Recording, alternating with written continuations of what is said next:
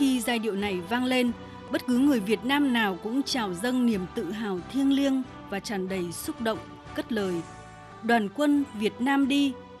Từng lời, từng nhịp của bài hát đã ngấm vào tâm can, trở thành tiếng lòng của những người con đất Việt, bởi đó chính là quốc ca của nước Cộng hòa xã hội chủ nghĩa Việt Nam. Mỗi khi đưa tay lên ngực áo hát quốc ca, tôi thấy thiêng liêng vô cùng. Quốc ca mang đến một cảm xúc thật mãnh liệt, khơi gợi tình yêu quê hương đất nước, khơi dậy tình đoàn kết dân tộc và khẳng định sức mạnh. Là những người lính mang quân hàm xanh, đang ngày đêm cầm chắc tay súng, canh giữ miền biên viễn của Tổ quốc. Mỗi sớm mai thức dậy, dưới quân kỳ quyết thắng, giai điệu bài hát tiến quân ca của nhạc sĩ Văn Cao vang lên. Lòng chúng tôi bồi hồi, xúc động. Lời và giai điệu của bài hát như nhịp đập trái tim người chiến sĩ, thôi thúc, dục dã, tiếp thêm sức mạnh, ý chí quyết tâm, vượt lên mọi khó khăn gian khổ, hoàn thành xuất sắc mọi nhiệm vụ mà Đảng, Nhà nước và nhân dân giao phó. Trong mỗi buổi lễ chào cờ, chúng con được các thầy cô dạy rằng hát quốc ca sẽ khơi dậy tình yêu đất nước và sự biết ơn những lớp người đi trước đã hy sinh anh dũng để chúng con hưởng ý nền độc lập.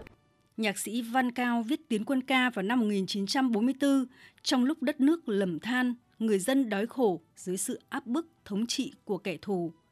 Hoàn cảnh đất nước, số phận đau khổ của đồng bào đã tác động mạnh vào tâm hồn của nhạc sĩ trẻ tuổi và bật thành những ca từ, giai điệu đầu tiên. Nhà thơ họa sĩ Văn Thao, con trai của nhạc sĩ Văn Cao, được người cha kể lại nhiều câu chuyện về cuộc đời, trong đó có việc sáng tác Tiến quân ca nhớ lại. Cái nhiệm vụ của ông cần sáng tác một bài hát cho đội quân cách mạng của chúng ta. Thì cái lúc đó là cái đội tuyên truyền giải phóng quân nó chưa ra đời.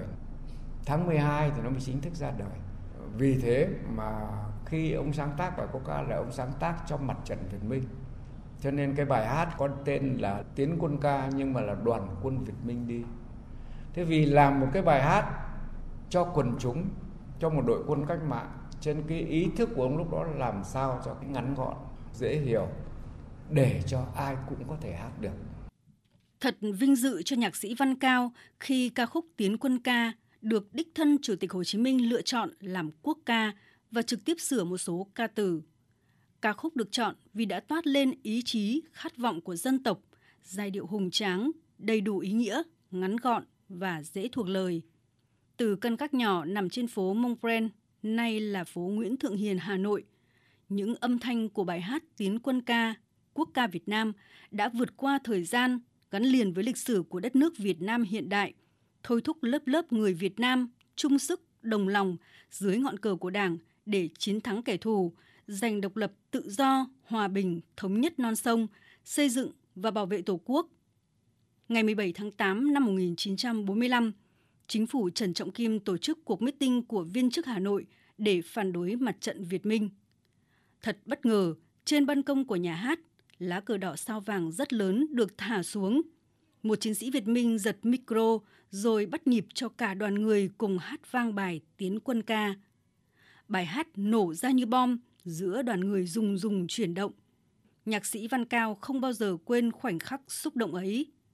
Nước mắt tôi trào ra. Bài Tiến quân ca đã là của dân tộc Việt Nam độc lập kể từ hôm đó. Gọi đó là sự lựa chọn lịch sử. Nhạc sĩ Doãn Nho tự hào khi nói về nhạc sĩ Văn Cao, chân dung lớn của nền âm nhạc cách mạng Việt Nam. Bài Tiến quân ca ấy, rất hùng tráng mà tôi xin nhắc lại là khi vang lên thì chính bác Hồ là người quyết định tiến quân ca là quốc ca của cả nước bởi vì nó đáp ứng đúng yêu cầu của cách mạng lúc đó và có thể có nhiều người hiện nay cũng chưa nắm bắt được là nhạc sĩ Văn Cao chính là một chiến sĩ Việt Minh để cho nên là thì khi viết lên từ trong tâm hồn của mình rõ ràng là một chiến sĩ của Việt Minh thực thụ. Bài Tiến Côn Ca thì ông ấy mở đầu đầu tiên không phải như là chúng ta nghe bây giờ đâu. Ông mở đầu của ông là một tiếng cồng. Đoàn quân Việt Nam đi. Đấy, là một tiếng cồng. Thế thì bây giờ cái sự phân định giữa để trở thành quốc ca được hay không? Thì phải nói rằng có một cái một cái người xuất sắc là một ông ông anh ông Đinh Ngọc Liên. Ông tham gia vào vì ông này là chỉ huy dàn nhạc phong pha. Cho nên là giữa dân tộc và nhân loại thì ông đã chọn một con đường thứ hai tức là biến cái cái, cái sự ngân của cái tiếng cồng đó trở thành một nốt nhạc đoàn quân Việt Nam đi theo nhạc sĩ nhà thơ Nguyễn Thụy Kha, so với bản thảo đầu tiên, Tiến quân ca đã được chỉnh sửa vài lần. Ngày 15 tháng 7 năm 2016, thể theo nguyện vọng của nhạc sĩ Văn Cao, gia đình nhạc sĩ đã hiến tặng bản quyền Tiến quân ca cho Tổ quốc. Tiến quân ca đã trở thành là tài sản vô giá của nhân dân, dân tộc Việt Nam, là biểu tượng quốc gia. Điều 13 khoản 3 Hiến pháp năm 2013 ghi rõ, quốc ca nước Cộng hòa xã hội chủ nghĩa Việt Nam là nhạc và lời của bài Tiến quân ca. Nhạc sĩ, nhà thơ Nguyễn Thụy Kha chia sẻ. Tôi chưa bao giờ có ý nghĩ là Văn Cao đã ra đi khỏi cõi đời.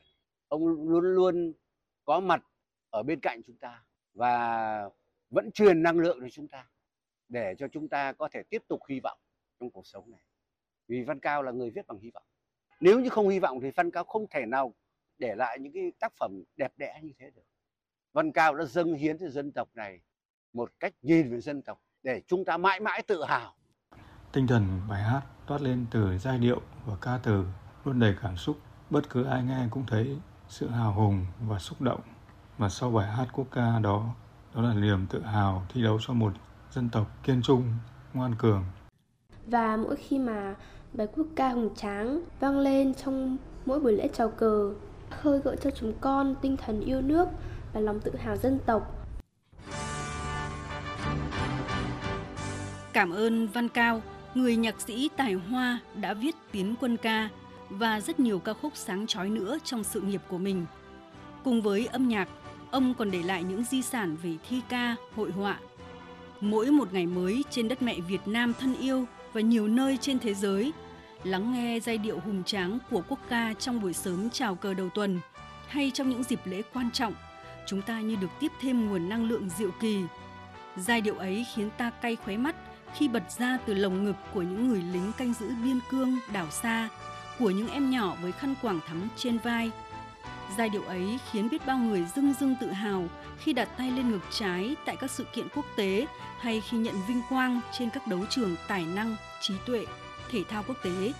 Giai điệu ấy kiêu hãnh mang đến cảm xúc mãnh liệt, khơi dậy bầu nhiệt huyết, nhân lên lòng yêu nước, yêu đồng bào và tình đoàn kết của tất cả những người con đất Việt ở trong nước và nước ngoài. Tất cả cùng chung một nhịp. Tiến lên, cùng tiến lên, nước non Việt Nam ta vững bền